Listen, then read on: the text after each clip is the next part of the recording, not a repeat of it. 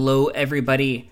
Thank you so much for tuning into the Enlightened Mike podcast. My name is Tim. I'll be your host, and we're going to take you into a really great show here with Carl, my co host, here in a minute. Uh, but quick shout outs to every member of Team Galaxy Brain here in Portland, as well as Fable Hobby, uh, one of our LGSs here in Portland that hosts us very graciously on a weekly basis uh, and is a supporter of the show. So thank you so much to Trevor from Fable Hobby. Thank you to Team Galaxy Brain. Without further ado, enjoy the show.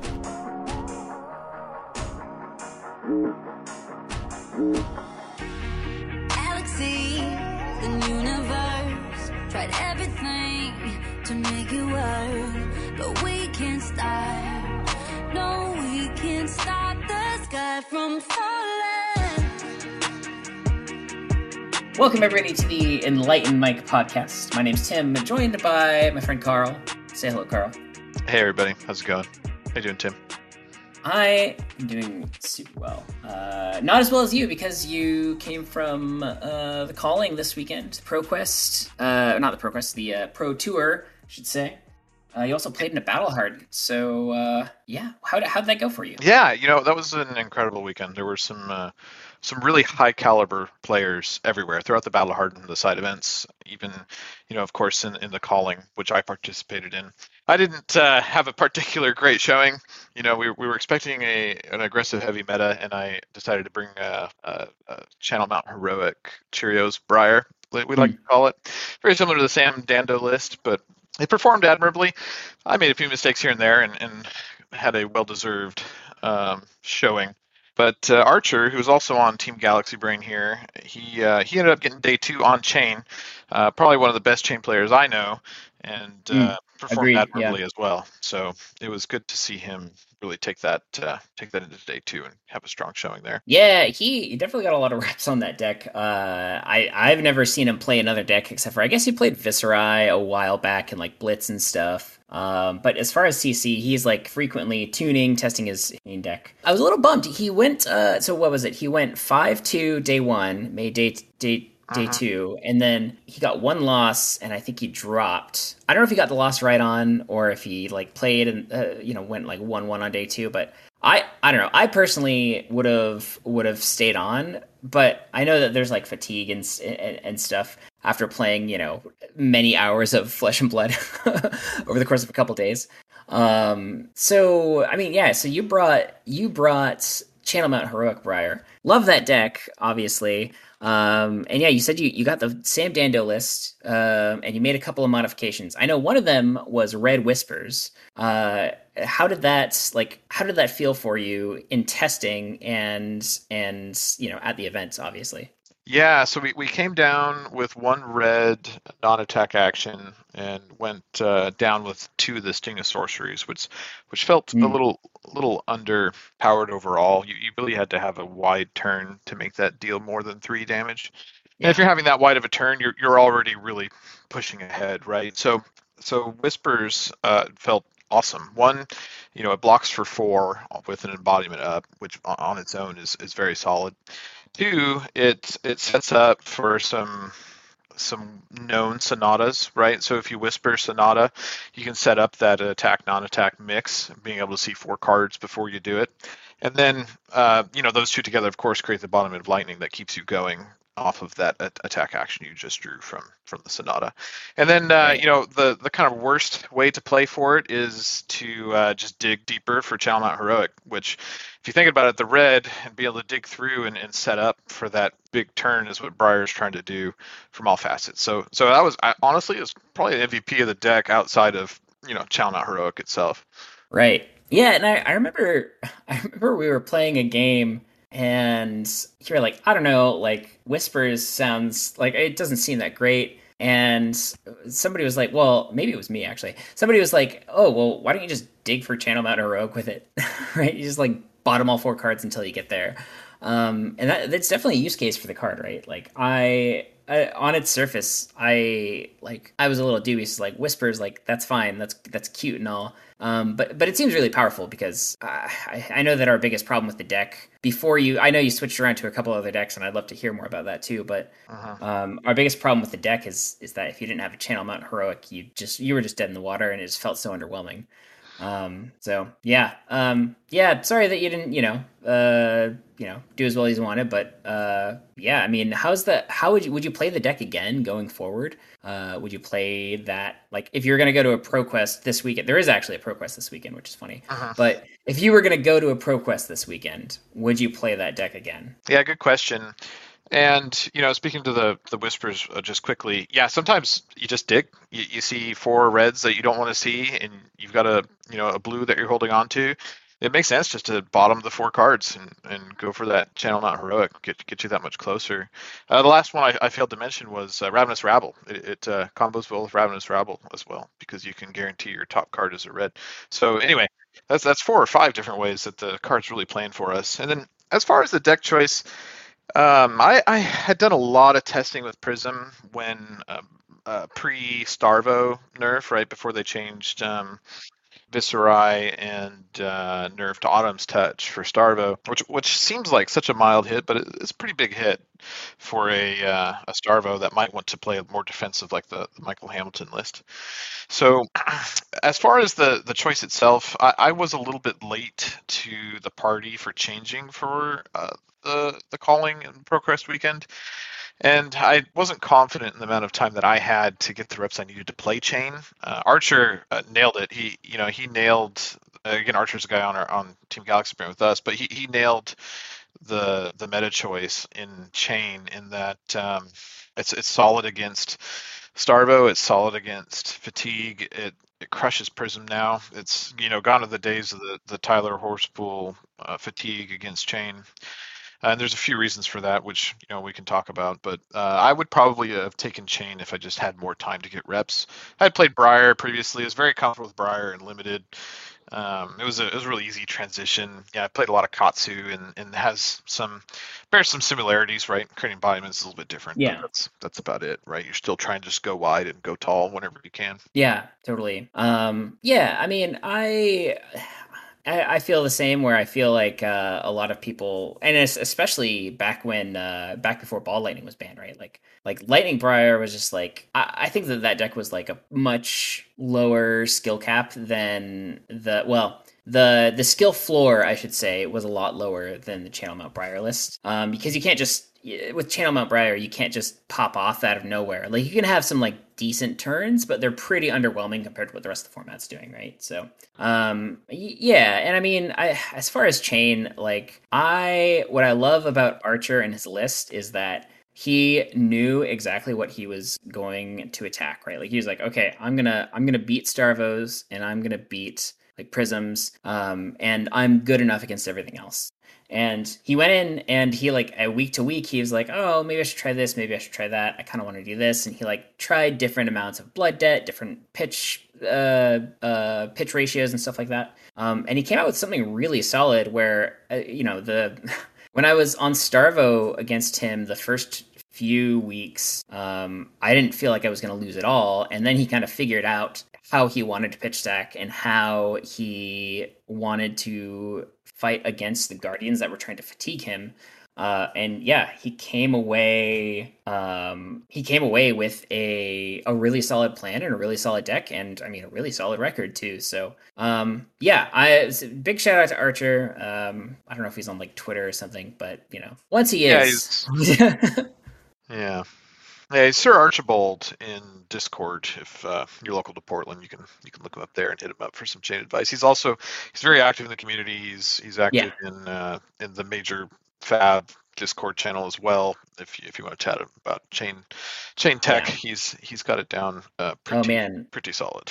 He will talk to you about Chane too. I've had a lot of conversations about Runeblade with that guy. Mhm. Um, So yeah, cool. Um, yeah, I mean, I think uh, anything else to say about this uh, the the Briar list before we we, we move on uh, to our next uh, next topic? Yeah, I don't I don't think so. Um, it's a, still a solid pick. It can can put out some really decent numbers without Channel Mount Heroic, and then when Channel Mount Heroic is out, it can it can just steamroll any, any opponent. It doesn't matter the Yeah. deck. So so that's that's where I think the the strength really lies. Yeah, and I just wanted to quickly touch on the other deck that you had been uh you had been getting a lot of reps with. Uh it was Prism, um but it was a little bit different, right? So you weren't doing the you were doing the aura like tank plan. Um you were I mean your primary plan was just heralds, right? Um herald pummel uh, that kind of thing. Um, I think you were running Tunic. You weren't doing the uh,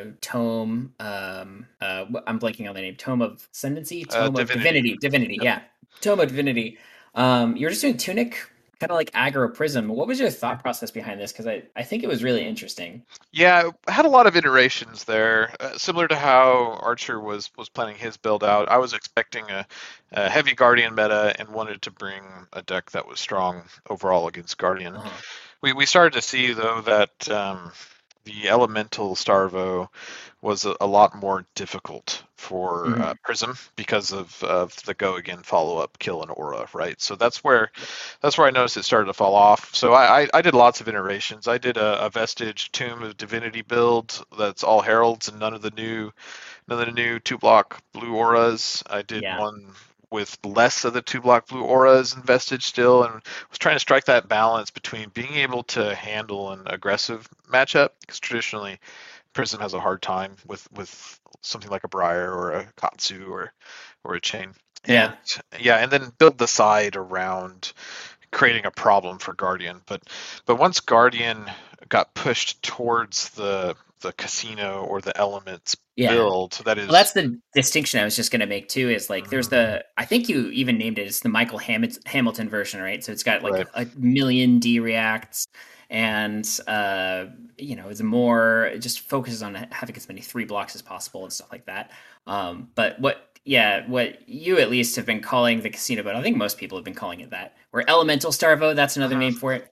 Um, yeah, just like reveal the Starvo as much as possible, and then play out your what like what like I raged about. I raged about this when when Starvo first came out. It's like why is everybody playing these shitty elemental cards? And it's because you can it's because you can give them go again, right? And they they bonk for like nine, and so Mhm. it makes sense. Um, that being said, yeah, so the Autumn's touch nerf happened, and you and and so that kind of took away a lot of the defense and left Starvos with the the elemental option really as the primary. Um, and so Prism, so you were just starting, you were just struggling against that a little bit more, and you weren't comfortable with the amount of aggro that was coming coming towards you. Exactly. Not not just from Starvo, but because Starvo was moving more towards that elemental build, it meant that aggro was going to increase as part of the meta. And if and if we look at what happened, you know, the team was spot on on identifying that. You know, Chane obviously won the Pro Tour, Yeah. and the the Chane showing and just aggro showing in general was immense.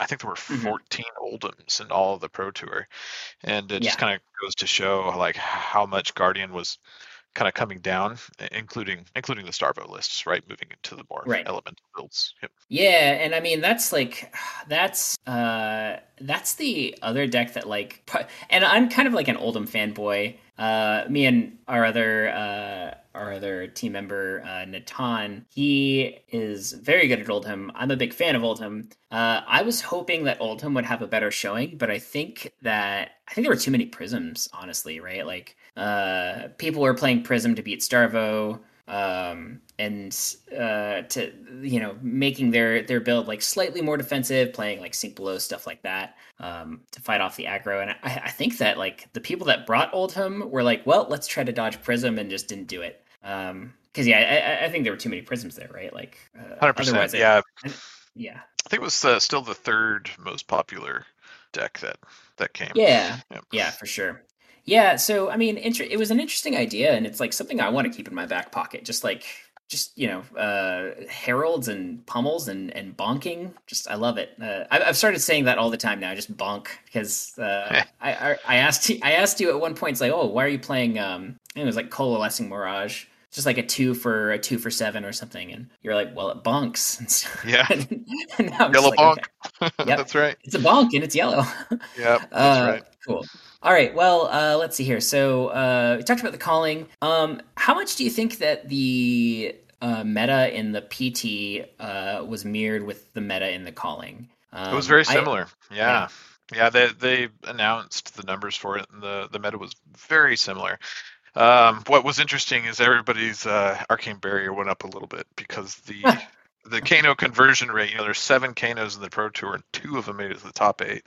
That Yeah. conversion rate is insane, right? That's Yeah. that was the the meta call.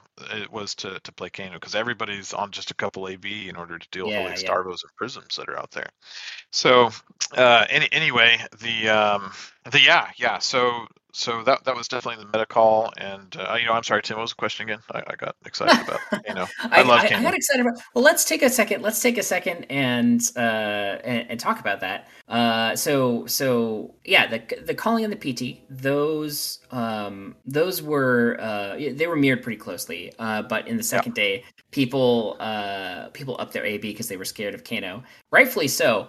Um, but I think it's really interesting because yes, seven Kanos on day one, uh, and then two made top eight. That is that is insane. That being said, I think that what's going to happen is uh, we're going to see people like um, so the guy that uh, uh, went he, he was like first seed going into top eight, I think. Um, Yeah, he lost, so Al- lost in the quarters. That's right. Alexander Vor Yeah. uh, was first seed. I've actually played against him in. Me too. Uh, I, I've some- lost to him a bunch actually. Yeah, yeah. I've, I've beat him some and, and lost to him some. We, we were neck and neck for first in one of the the big like uh, three month league tournaments that we were doing. Uh, he he ended up getting me in the last game to, to take first, but but it was good. It was uh, it was excellent competition. He he was incredible Kano player, very gracious Yeah. player as well, and you could tell that he Yeah, really loved he really loved Wizard. So you know he he definitely got his his day uh, in in the light there at the the Pro Tour, and, and good on him for piloting it there too, because it's Yeah. Kano was a difficult deck. In fact, um, in the airport, Archer and I were sitting down because Archer and I both love Kano also, and we were just going through combos, and we were like drawing four cards and say, okay, maximize output. What can we do? You know, how do we play this hand in order to win this game? We're going to die in three turns. Let's go, right? So it's uh, it's a fun, interesting, very difficult deck, and and how that's going to impact the meta is, I think there'll be more people probably trying Kano, and there might be Mhm. more people playing Kano, but I I don't suspect that at least right away we'll see a lot of others having Right. great success with Kano just because of of how high the skill ceiling is with that deck. Yeah.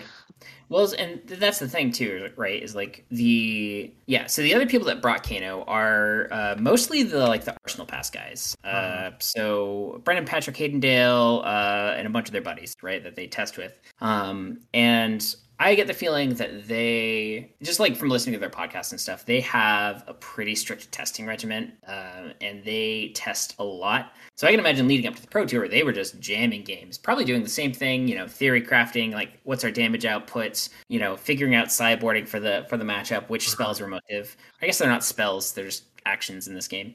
Uh, but and then that and that's the other thing too is like Alexander Vor. Like I have played him a bunch of times. He's always been on Kano. And I've talked to him a bunch of times about Kano as well, and he is he is passionate about that deck. Like I get the sense that that's pretty much all he's ever played is Kano. So he knows it inside and out. He knows his pitch ratios that he wants. Um, he knows how to play around AB4 plus Crown. that's definitely something Right. I've I've I've had against him before, and um, he's just he's just really good. Uh, and and his mastery of the deck clearly came through. It's too bad that he lost in top eight. It, he some of his Kano flips were kind of kind of lackluster. Um, and uh, he, he just didn't he just didn't draw as, as well as he needed to. I think, but um, yeah, I, I think I think Kano could be a, a, a good like dark horse in, in a lot of tournaments going forward if you have the reps and if you know how to pilot him. So that's my that's my take on it. I definitely picked up Kano the week before uh, the uh, uh, the PT and took it to our Wednesday night constructed. I will have you know I went zero and four. so, uh, yeah, it's Carl's fault because he let me uh, play that deck. So uh, yeah, that's right. That's right. We need- I need veto power over what what Timothy brings to the. Uh, yeah, yeah, the totally. Um, but yeah, that's so. Uh, where were we? We were talking about the calling and the PT. Um, so uh, I also, yeah, I want to touch on that. So you, the meta of the calling and the PT were pretty close, plus or minus some AB ones. Uh-huh, um, uh-huh. and I think that you said too that Team Galaxy Brain kind of nailed the meta. We talked about this a lot. I know that uh, you know, I know that Archer b- b- plays a ton and and also listens to a lot of podcasts and also does a lot of testing. So, like, I think he had a good handle on the meta. I think you had a pretty good handle on the meta as well. Like, I could scroll up in our Discord and find the breakdown where you're like, oh, I think it's going to be X percent this, X percent that. I think it's pretty close, within five percent or so. Hmm. Um, and so going into the weekend, um, if you were to do it again, knowing that you were correct, what do you think you would have done differently? Yeah, good question. I think I would have. I think I would have forced myself just to get more reps on Briar. You know, Mm. Briar is like a very simple deck to play. You know, a couple non-attacks and some attacks, right? But but there's this interesting nature that doesn't exist in something like Magic the Gathering, where you know I know you and I have a lot of experience there. You know, in Magic the Gathering, you don't have an arsenal, right? So you, you maximize uh, your your every single turn, right? And you and Right. sometimes there's some setup for a combo, right? But you're still maximizing that turn in order to get to that combo. Well, if if you play that way in Flesh and Blood, you put out a bunch of really mediocre turns. But if if you do this cycle down, cycle up nature, where in one turn you're cycling down and doing a little bit of damage just to you know get a little bit of a life lead or potentially get a card out of their hand with a with a um, you know prominent like on hit effect, and then you cycle down, you arsenal a really strong card, you leave an embodiment of lightning out, and then you cycle up. You know you play your Channel Mount heroic, and you play out of arsenal, and now you have a five card hand with with a, a free go again on the board. You can really output way more than you ever could by just maximizing every individual turn, right? And I didn't start to to really pick up on that until just you know like just before the calling on Pro Tour Mm. So so there's just some things that that I would have you know liked to have done uh, so that I could have uh, you know maybe shown a little bit better. Um, there, I had I had a really poor uh, interaction also with uh, somebody who was playing a little bit sharky. Right, I'm not going to call out names or anything, but I, uh, I I I didn't call a judge, and I should have. You know, this guy was putting like his tunic behind his deck in weird spots. He had all his tokens out up on the combat chain, which was kind of strange. And uh, you know, he's he's being kind of belligerent. Like he, didn't want to roll dice a certain way. Didn't want to roll my dice. Like it was it was all just very fishy. And and I, I spoke to a judge afterward and, and talked to him about it, and he, he really iterated something that I think hit home. And James White said this to the, to the whole to the whole uh, pro tour crowd was that the the goal of this game is to to play great games in flesh and blood. He he's not joking. So when when I was talking to some of the judges afterwards, and I, I'm a I'm a judge as well, so I was talking to some of the other judges, and he he was saying that that permeates throughout you know all the the judging um, like circles, right? So, so if I were to have brought a judge over and just got up and said, "Look, I'm playing against this guy. You know, he's playing like you know the stereotypical MTG grinder that just is trying to beat you up over every little rule, Right, what have right. you, right?" And I said, "I I am not enjoying." My flesh and blood gaming experience playing against this person, that judge is going to rule in your favor because Uh, you know, as long as it's within the, within the rules, of course, he's not going to break rules for you. But but as long as it's within the rules, and there's there's a judge call that could go either way, and you're saying, look, man, I'm just not having a good time right now with with this experience. That's not what they want. They they want Yeah. you to be enjoying and having a good time. They want you to be you know playing great games in the flesh and blood and really embodying what James White is telling us over the mic. So so it's, it's actually really really uh, validating for the card game itself. I think to hear that from a, you know a, just a, another judge that would have been judging in my game, and I guess I'm saying all this to to encourage you know you Tim or, or anybody listening that you know don't hesitate to call a judge over and just talk to him. You know we're we're all people and we all want to have you know great games in flesh and blood. So so there you go. I I think that's uh, those are like the two big things I really would have uh, wish I'd done differently as part of Right the on. pro tour. Yeah, man. I mean, that's a that's a whole like that's a whole topic, right? Is like, I, honestly, I think I think that if you have any kind of a doubt or question, I think just call a judge, right? Like that's something that when I started playing Magic, I I and I well, not just when I started playing Magic. When I started playing Magic and I started getting interested in like going to competitive events, um, there were definitely one or two times where I feel like I got taken advantage of because somebody kind of coerced me out of calling a judge or whatever. Um, and looking back, it's like, you know, even if you were wrong and a judge is not necessary, like they're not going to penalize you for calling a judge. Like you just you just call a judge if you're not sure. Like that's that's the the, the one of the biggest pieces of advice I can give to people who um who are starting out in the competitive scene is just call a judge. Your opponent's playing slow, just say, "Hey judge, could you watch this game for a sec?" Your opponent's doing something fishy. It's like, "Hey judge, is this is this okay?" And you just, you know, as long as everybody's respectful and happy, then uh well, as long as everybody's respectful. Don't know if everybody's going to be happy after the decision, but um but yeah, uh, yeah, but that's what they're there for, and that's their job, and they're not going to get annoyed at you. Your opponent might get a little salty, but you know, all the better for you, I suppose. Yeah, even if you're just Um, feeling uncomfortable, right? If you're just Yeah, yeah. uncomfortable playing the card game, and it's just about, you know, even if it's just about their mannerisms or something that's not right, call a judge, right? And it's not that you're trying to get them to make a judgment call on this person.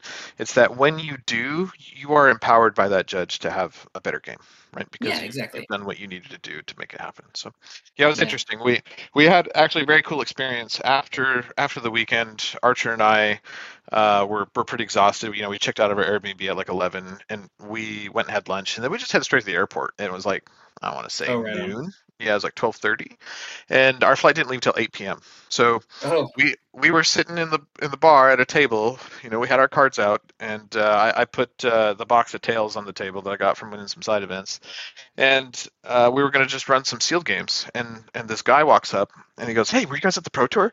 He goes, "Oh yeah, yeah, we were there. We talked about it a little bit, and and then we invited him over to sit with us. This is a nice guy named Ravi."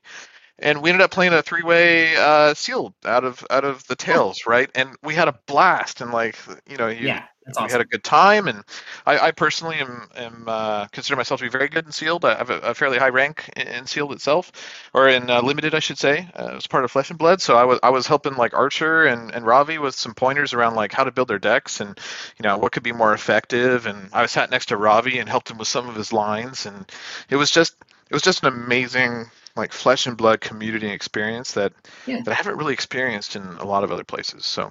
So that, Yeah, that, that it- part, you know, is is a stark contrast to that kind of negative experience that I had at the beginning. That, that really just brings home like why I play this game. So Yeah. No, totally. And I mean, even like like we'll use the 04 Kano night as a reference. I had a blast playing Kano, even though I didn't win a single game, because my opponents love the game. They want to be there. Well, my opponents are like rooting for me to like go off with Kano. They're like, oh, oh snap, oh, are you gonna Mhm. do it?